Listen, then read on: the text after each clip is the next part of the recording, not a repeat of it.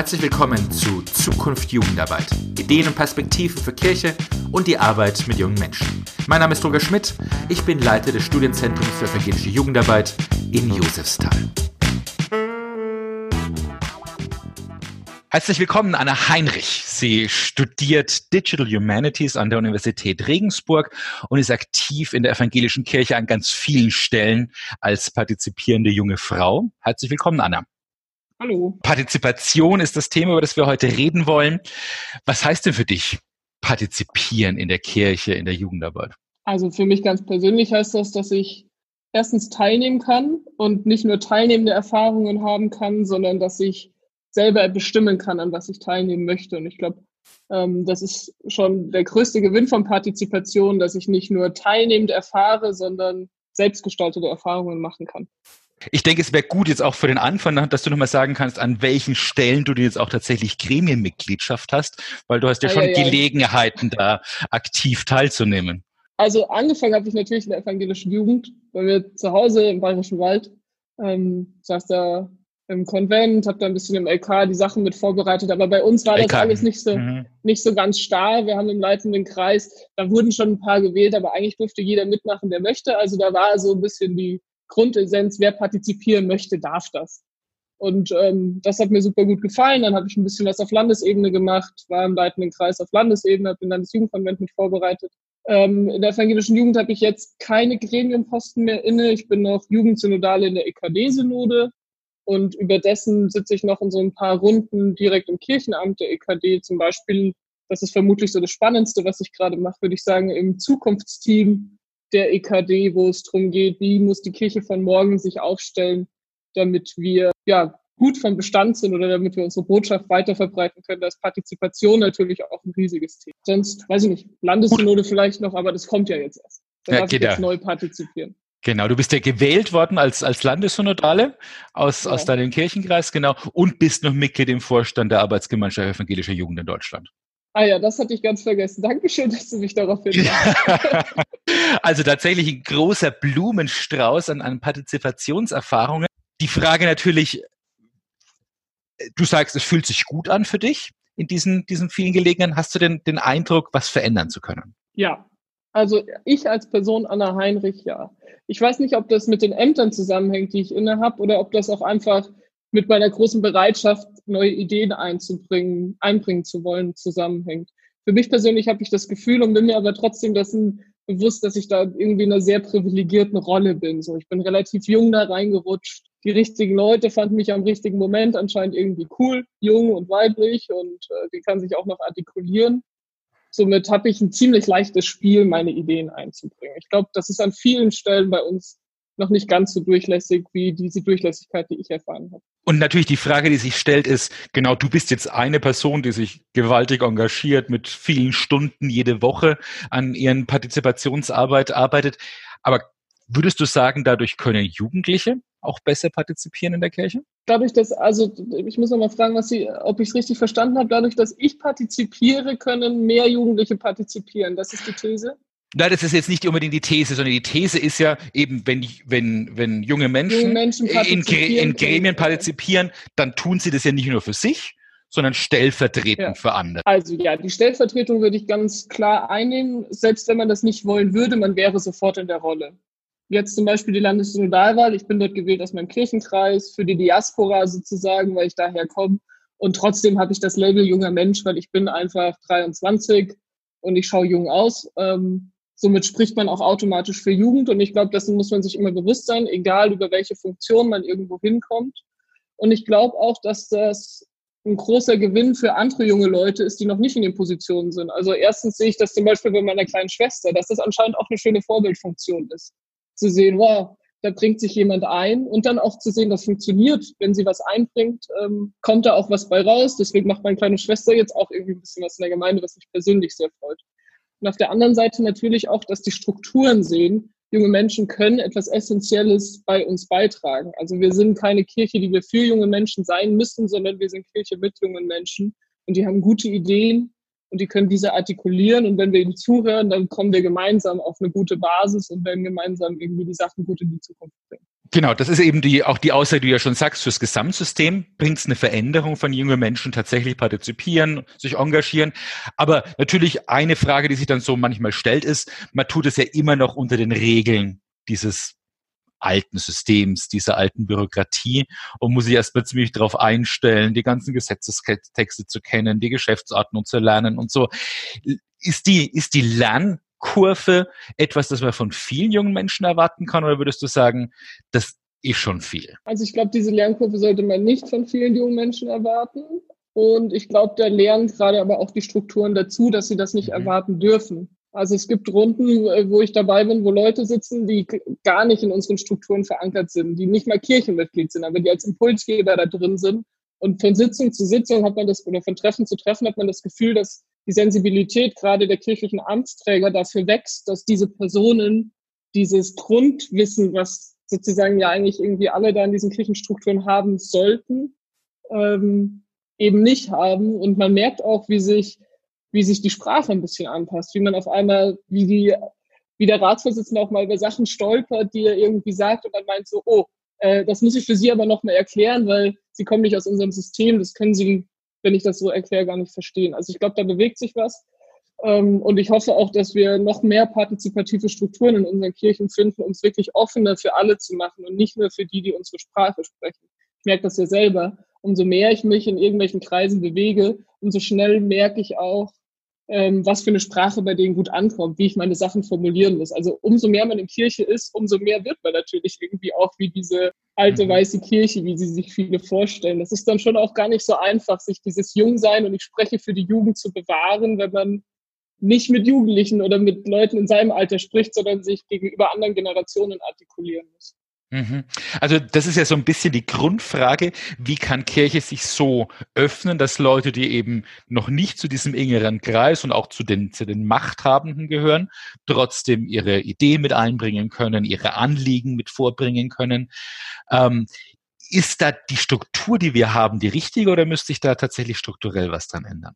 Also ich glaube, einmal bezogen auf die Jugendarbeit, da passt das. So, wir sagen, wer partizipieren möchte, partizipiert und ich würde sagen, in 95 Prozent der Fälle fragt niemand, ob du jetzt hier irgendwie zu dem Laden dazugehörst oder nicht. Wenn du Bock hast, da mitzumachen, dann mach das. Ähm, ich glaube, da kann die Gesamtkirche zumindest beim Thema Partizipation noch einiges von den Jugendverbänden zum Beispiel lernen. In der Gesamtkirche, wir sagen ja auch irgendwie, wer bei uns im Chor mitsingen will, kann im Chor mitsingen. Wer im Posaunenchor mitspielen will, der kann im Posaunenchor mitspielen, gar kein Problem.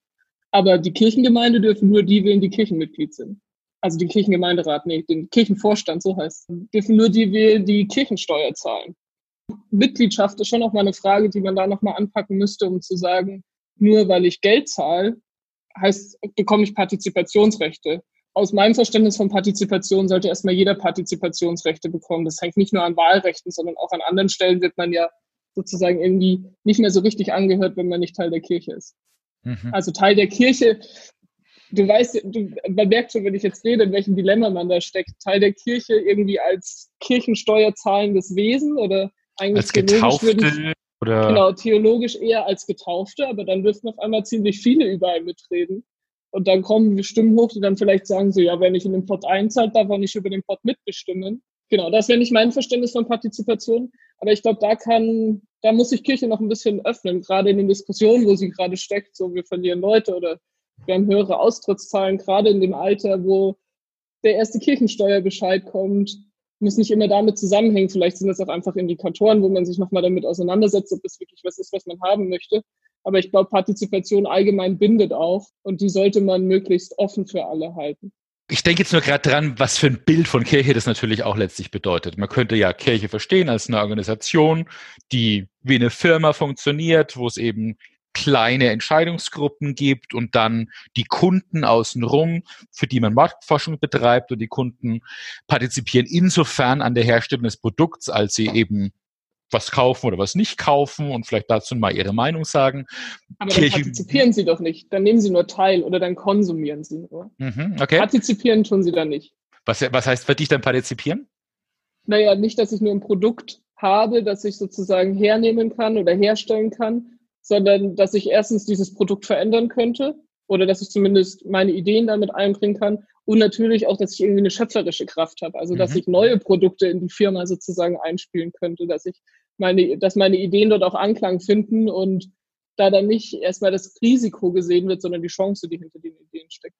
Und also von daher denke ich, höre ich bei dir jetzt erst so, so, so ein Bild von der, von der sozialen Bewegung eigentlich, die, deren Grenzen nicht so eindeutig definiert sind, wie mhm. es bei einer Organisation oder manchmal auch bei einem Staat quasi der Fall wäre, wo man eben Mitglied ist oder nicht Mitglied, sondern dass es eben das eher ein Ereignis ist, als tatsächlich eine, eine feste Organisation. Ja, weiß ich nicht. Also die Staatsanalogie fühlt sich nicht so gut an, mhm. weil auch der Staat überlegt sich bei Kommunalwahlen, wie ist das? Die sind nicht Staatsbürger, aber leben schon ziemlich lange an dem Ort. Die brauchen auch irgendwie ein Partizipationsrecht, obwohl sie unsere Strukturen gerade nicht haben. Nee, ich glaube, eine Organisation ist super wichtig. Also man darf ja nicht nur sehen, dass es Leute gibt, die an der Organisation partizipieren, sondern es gibt auch Leute, die einfach Sachen, die die Organisation tut, die Kirche tut, das diakonische Handeln, die davon auch ein Stück weit abhängig sind, die das brauchen. Und ich glaube, um das Gesamtkonstrukt Kirche am Laufen zu halten, braucht selbstverständlich eine Organisation. Und auch um partizipative Strukturen am Laufen zu halten, braucht es Organisation und braucht es dann irgendwann Leute, die entscheiden, machen wir das oder machen wir das nicht. Ich glaube, das ist ähm, das eine geht nicht ohne das andere. Die Organisation wäre irgendwie lahm, wenn es keine Leute geben würde, die nicht aus dem System kommen oder nicht Teil der Gesamtorganisation sind, die man mal Impulse reingeben würde. Ich glaube, die Schwierigkeit liegt darin, das halt gut auszubalancieren sozusagen der Organisation ganz viel Vertrauen zu schenken, dass sie das gut macht, was sie macht. Das ist sozusagen das, was die Leute, also die Einzelperson irgendwie machen muss, denen nicht immer den bösen Willen zu unterstellen. Und die Organisation muss es schaffen, sich so weit zu öffnen, dass wirklich alle ihre Ideen einbringen. Und auch Mut dazu machen, dass man die Ideen einbringt. Weil nur eine Idee, also sich nur zu öffnen, bringt es ja auch noch nicht. Ich glaube, es gibt super viele Leute da draußen, die tolle Ideen für uns als Kirche hätten. Vielleicht sogar oder gerade Leute, die aus wirtschaftlichen Strukturen kommen, die sagen, vielleicht könntet ihr da noch mal drauf anders schauen, aber die triggern wir gar nicht. Die sprechen wir gar nicht an. Wir fischen eigentlich immer nur in unserem Subkreis. Wie, wie könnte man denn der, das Netz ein bisschen weiter werfen? Ja, das ist äh, eine gute Frage. Ich würde jetzt sagen, wenn wir das Netz weiterwerfen würden, wären vielleicht andere schlaue Leute jetzt hier in dem Interview, die diese Frage beantworten können. ich kann es also aus meinen Erfahrungen kann ich sagen, dass es bis jetzt aktuell nur über persönliche Beziehungen funktioniert. Mhm. Also über persönliche Gespräche mit Leuten, die nicht zum System gehören, die aber sich dann irgendwie dafür interessieren oder die man dafür catcht. Dass das wirklich, in, also jetzt sage ich schon wieder institutionell, dass das wirklich irgendwie strukturiert funktioniert, glaube ich nicht. Ich glaube, das müssen Momentaufnahmen sein, wo man die Leute reinkriegt. Also es gibt einige Kirchen, die jetzt, im Sommer hatte ich mal so ein Interview gegeben zum Thema kühle Köpfe in äh, heiße Köpfe in kühlen Kirchen. Dass gerade, wenn es heiß ist, die Kirchen ja kühl sind und man könnte die ja aufmachen und da Coworking Space machen. Das wurde mir damals als meine Idee unterstellt, das ist es aber gar nicht. Ich war irgendwo in einer größeren Stadt, wo die genau das gemacht haben. Die haben gesagt, von 9 Uhr bis 16 Uhr ist unsere Kirche jeden Tag leer. Warum können wir nicht WLAN da reinlegen, ein paar Tische an die Seiten stellen und die Leute, die Studenten, die in der Bibliothek keinen Platz mehr haben, können einfach dort ihr Uni-Zeug machen. Oder auch die Leute, die nicht 30 Euro für einen Coworking Space pro Tag zahlen wollen, können bei uns kommen. Es gibt ein bisschen Kaffee, es gibt ein bisschen Kuchen, die können arbeiten. Und wenn jemand dann diskutieren möchte oder sich damit auseinandersetzen möchte, habe ich den schon mal in einem Setting, wo er dem irgendwie offen gegenüber ist, weil er ist schon mal durch die Kirchentür durchgegangen. Mhm. Auch mit einer anderen Absicht. Aber das heißt ja nicht, dass wir das als Kirche dann nicht auch mal ausnutzen könnten, wenn jemand durch unsere Tür durchstolpert. Mhm. Genau. Und ich, also das, das finde ich eben tatsächlich so, so das, was, was mich interessiert an, an Partizipation, ist die Frage, wie werden diese Grenzen porös? Also wir haben eben so eine, so eine Tradition, wo wir die Grenze relativ klar definieren und uns äh, theologisch sehr darum bemühen, digitale Gegensätze zu finden, in dem drin, nicht drin, Glaube, nicht Glaube. Aber genau das ist ja eine Sache, die nicht mehr so ganz funktioniert und diese, und in unserer Gesellschaft wir eben genau die Frage stellen müssen, wie können wir offene Reformen finden, mal drin, mal draußen, mal in einer ganz anderen System unterwegs und dann hier wieder mit dabei. Und das ist für mich genau so ein Beispiel. Jetzt hast du gesagt, theologisch drin und draußen. Also jetzt bin ich keine Theologin und äh, kenne mich damit eigentlich auch wirklich überhaupt nicht gut aus. Aber alles, was ich so an der Diskussion zum Thema, wer gehört dazu und wer nicht theologisch mitbekommen, ist das ja eigentlich gar kein so drin und draußen, oder? Das müsstest du jetzt wahrscheinlich eher beantworten. Nein, nein, ich meine, das ist quasi eine traditionelle Frage, die wir haben. Eben, die, ja. die Frage stellt, getauft, nicht getauft, am Abendmahl teilgenommen, nicht teilgenommen, konfirmiert, nicht konfirmiert. Das sind so, so Gegensatzpaare, die mhm. traditionellerweise definiert haben, was, was Kirche ist und was Kirche nicht ist. Und äh, was tatsächlich an vielen Stellen immer weniger Sinn ergibt und vor allem, also jetzt auch, wenn man sich die, die neue Shell-Studie anguckt und, und guckt, dass das genau die, diesen ihnen irgendwie bloß noch ganz wenige interessiert sind. So eine Frage, die da gestellt ist, ist, betest du einmal die Woche und wenigstens einmal die Woche und das sagen von den, von den Jungs zwischen 15 und 25 sagen, glaube ich, noch, was war es, 13 Prozent ja. Aber spannend auch an der Shell-Studie ist, dass 60 Prozent der jungen Leute, egal welcher Konfession sie angehören, sagen, Kirche als Institution ist wichtig. Also ich glaube, das ist eine super, also das ist eine Spannung, mit der man eigentlich als Kirche super gut arbeiten könnte. So mhm, mhm. irgendwie wir schaffen es, also wir schaffen es nicht mehr, die Leute von unserer Idee zu begeistern, aber irgendwie haben wir als gestandene Organisation in Deutschland schon ziemlich begeistert. So, die sehen, was wir tun. Ich würde sagen, die meisten Jugendlichen sehen nicht jeden Sonntag den Gottesdienst, aber die sehen vielleicht, dass die Großmutter im Altersheim der Diakonie ist, dass der Pfarrer die Oma zum 70. Geburtstag besucht hat, dass die Tante irgendwie da in der Kirche immer so ein Chorkonzert singt. Also die sehen, was Kirche sonst noch alles macht, also auch Kindergärten und so, also staatliche Aufgaben mit übernimmt. Und ich glaube, in dieser Spannung entsteht eigentlich super viel Potenzial, dass die Leute, die, also die, gerade jetzt die jungen Leute sagen, die Institution ist uns wichtig, aber mit Glaube haben wir eigentlich nichts am Hut oder wir beschäftigen uns wenigstens nicht damit. Wenn mir die Institution aber wichtig ist, dann könnte man die ja abholen, partizipativ. Dann könnte man dann sagen, hey, wenn dir das wichtig ist, dann komm doch mal her und sag uns, was du bräuchtest, damit du dich auch vielleicht mit der Idee von Glaube, von einem Gebet anfreunden könntest oder auch einfach mal zu fragen, also oder sich mal erklären zu lassen, was für Leute, die beten, das Gebet bedeutet. Habe ich vor kurzem erst beim Bierchen haben wir über das Gebet gesprochen. Ich dachte mir so, Vater unser bete ich immer, aber ratter ich halt so runter. Habe ich halt gelernt, hat aber eigentlich keine Bedeutung für mich. Und nur durchs Zuhören, wo sich andere darüber unterhalten haben, was es für sie bedeutet, hat mir das Beten irgendwie nochmal was ganz anderes gegeben. Und ich glaube, so einfach könnte man die Leute aber eben hauptsächlich auf der persönlichen Ebene ab. Also von daher ist es wichtig, Leute zu haben, die partizipieren und deren Partizipation bringt dann neue Partizipation hervor. Ja, das hoffe ich doch. Das ist ja mhm. die Grundintention, warum ich irgendwie auch viel partizipiere dass ich erstens hoffe, dass ich Räume freischaufeln kann und auch ein bisschen dafür kämpfen kann, dass immer mehr junge Leute da mitmachen können. Und dass natürlich, dass natürlich auch ich in Gespräche mit Leuten kommen kann. Mein Mitbewohner ist zum Beispiel das beste Beispiel. Ich würde ihn als fast schon links radikal einstufen, mit Kirche nichts am Hut, aber mittlerweile zusammenleben mit einem christlichen Pärchen sozusagen, sehr begeistert von der Idee. Oder er beneidet uns ja darum, dass wir da irgendwie was haben, worauf wir uns fundieren oder worauf wir uns berufen, womit wir auch mal kritisch umgehen, was uns irgendwie so ein Stück weit Halt gibt.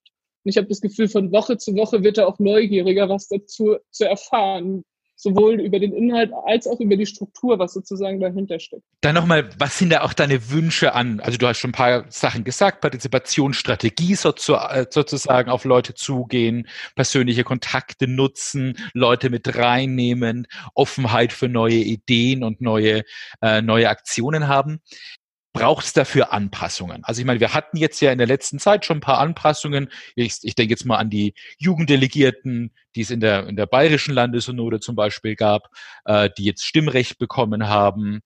Ähm, Braucht es da noch mehr an solchen Gremienbeteiligungen? Braucht es Quote, um das abzusichern?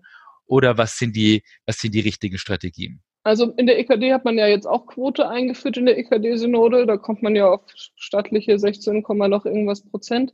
Ich glaube, die Quote ist ein erster Schritt. Und wenn man dann aber irgendwie eine Anzahl, also ich glaube, wir als junge Leute dürfen uns nicht drauf verstetigen, wir haben erst was erreicht, wenn wir 20 Prozent der Synode stellen.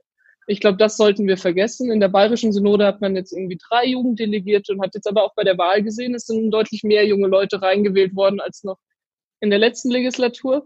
Und ich finde, als junge Leute sollten wir uns darauf ausruhen und sollten sagen, okay, perfekt, wir sind schlag, also wir sind als Generation schlagkräftig genug. Ich glaube, jetzt ist, jetzt ist der Zeitpunkt, zumindest also jetzt auch mal bezogen auf Bayern, wo wir nicht mehr sagen müssen, wir sind Jugend und ihr müsst uns zuhören, sondern jetzt müssen wir liefern. Also jetzt hat man jahrelang dafür gekämpft, dass man gehört wird. Jetzt sind wir an einem Punkt, wo wir wirklich an sehr, sehr vielen Stellen überproportional gehört werden sogar. Also es, es sind ja auch Sachen, die von anderen Seiten kritisch angegriffen werden. So, ihr guckt nur noch auf die Jugend und habt die anderen gar nicht mehr im Blick. Ich glaube, jetzt müssen wir auch als junge Generation zeigen, dass uns die Gesamtkirche am Herzen liegt, nicht nur unsere eigenen Anliegen, sondern dass wir das zusammenbinden können, dass wir gemeinsam mit allen anderen unsere Ideen denen gegenüber artikulieren können, uns alle anderen Ideen anhören können und dann in einem gemeinschaftlichen Prozess schauen können, was wir für unsere Kirche irgendwie zielführend auf eine Bahn bringen können. Ähm, ich glaube, dass das Du und Ihr, das Jung und Alt, muss, glaube ich, jetzt gestrichen werden. Das wäre der nächste Prozess. Mhm. Aber das ist wie bei Frauenpartizipation.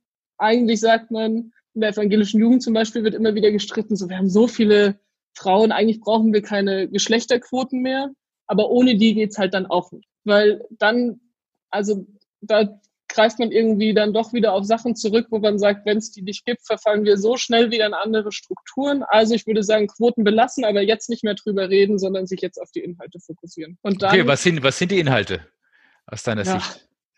Jetzt schweifen wir aber weit ab. Natürlich Partizipation.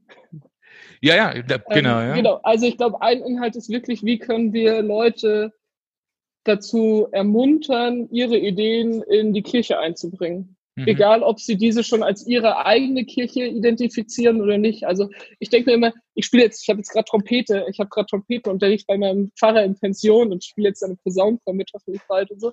Und dann denke ich mir schon, okay, das ist jetzt cool, ich gehe da einfach hin, ich lerne, was ich konsumiere. Ich nehme etwa, also ich nehme etwas wahr, was die Gemeinde für mich. Und jetzt mache ich viel Partizipation, jetzt triggert es mich gleich so, boah, verdammt, und was kann ich jetzt machen? Und dann denke ich mir, okay, du machst doch was, du spielst Trompete. Das reicht mir nicht, weil das ist irgendwie, nur so ein Gefühl von, ich nehme ein Stück von der Gemeinde, ich gebe aber nichts zurück. Ja, du spielst eine Trompete irgendwie.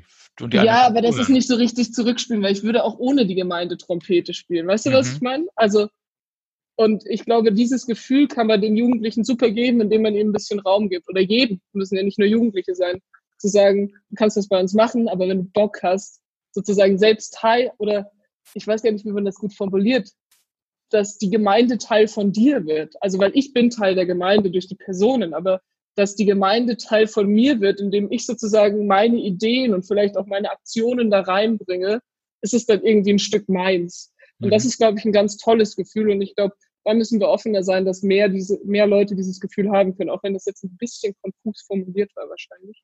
Ja, aber ich denke, um es mir noch mal ein bisschen konkreter zu machen. Also jetzt, jetzt stell dir vor, du hast eine 17-jährige junge Frau, die sich in der Gemeinde engagiert hat, Konfiteamerin war, bisschen Kindergottesdienst gemacht hat, äh, also schon eigentlich ziemlich stark partizipiert im Vergleich auch, auch zu anderen, aber irgendwie denkt, okay, aber die Dinge, die mir wirklich wichtig sind, dafür, die kommen nicht wirklich vor. Ähm, zum Beispiel, dass wir wirklich als, als ältere Jugendliche eine Möglichkeit haben, uns im Gemeinderaum zu treffen und wenn es einmal ein bisschen lauter wird, gibt Stress. Was, was würdest du, was würdest du dir sagen? Okay, also das wäre natürlich ein bisschen abhängig von der Person. Wenn, also die macht da relativ viel, das heißt, sie hat vermutlich ein ziemlich gutes Standing schon in der Gemeinde. Dann sage ich, hey, bevor du dich bei mir beschwerst, hast du schon mal mit deinem Pfarrer gequatscht oder mit sonst irgendeiner Person, die zum Beispiel den Schlüssel hat? Schlüssel sind, glaube ich, in Kirchengemeinden immer der Indiz dafür, dass man irgendwas darf. Wer einen Schlüssel hat, darf ungefähr alles, so nehme ich das zumindest bei mir zu Hause war. Ich habe zum Beispiel einen, aber es weiß niemand, dass ich. Aber jetzt schon, jetzt schon. ja, ich hoffe, die hören das hier nicht.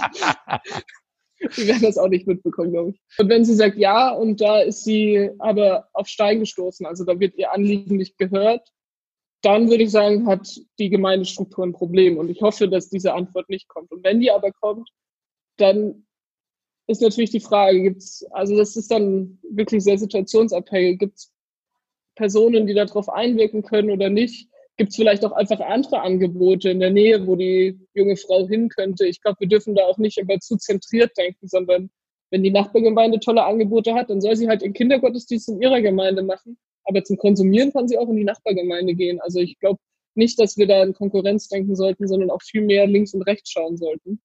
Ähm, ich glaube, das passiert noch viel zu wenig, zu schauen, ähm, wo sind Angebote, die auf unsere Mitglieder passen, die vielleicht aber nicht in unseren Gemeindestrukturen sind? Äh, wo können sie sich vielleicht auch noch besser einbringen? Ich glaube, in der Jugend, in der, also zumindest ich habe das immer so wahrgenommen, in der Verbandsarbeit wird immer erst auf die Person geschaut. Also gerade wenn man da in Austausch mit Hauptamtlichen ist und sagt, hey, ich würde jetzt hier aufhören, weil ich gerne was anderes machen wollen, die sagen immer, mach.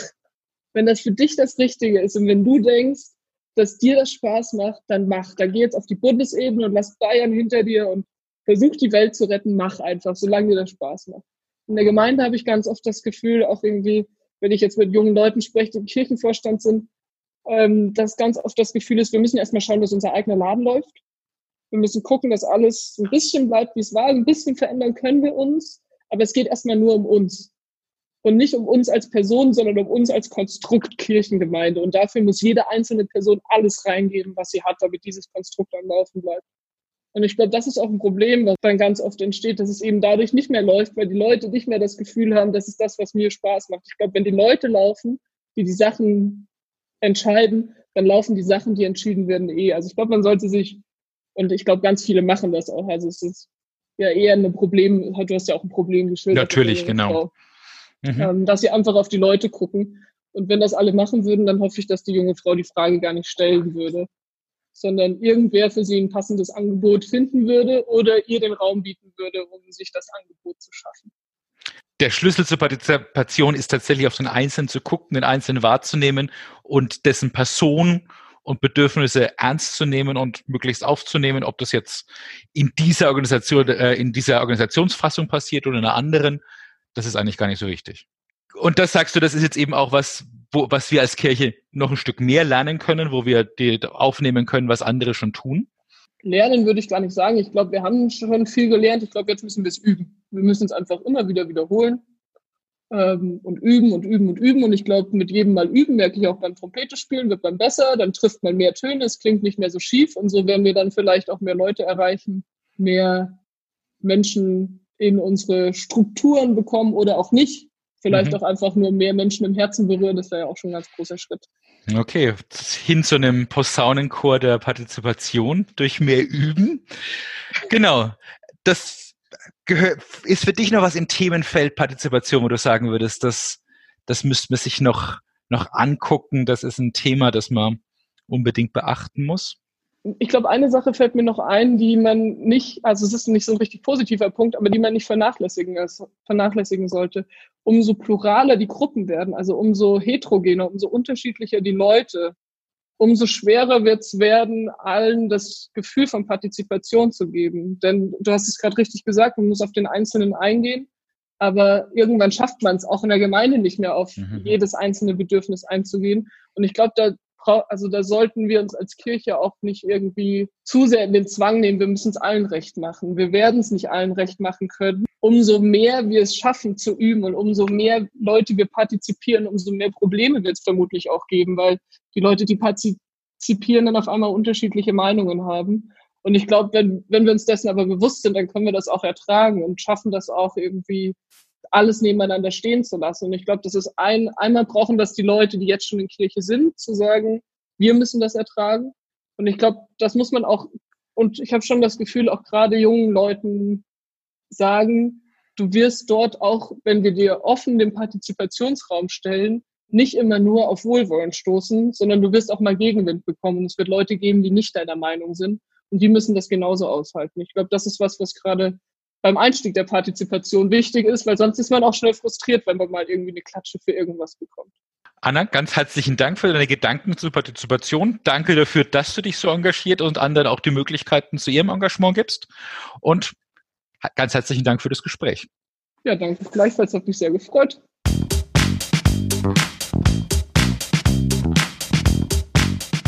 Das war Zukunft Jugendarbeit, der Podcast des Studienzentrums für evangelische Jugendarbeit in Josefsthal. Alle zwei Wochen gibt es eine neue Folge. Der Podcast lässt sich bei Apple Podcasts abonnieren und wo es sonst noch Podcasts gibt. Damit verpasst du dann keine Folge. Über Feedback freue ich mich sehr, am besten direkt an meine E-Mail rogerschmidt.josestal.de. Wenn es euch gefallen hat, schreibt eine Kritik und teilt den Podcast mit anderen. Tschüss und bis zum nächsten Mal.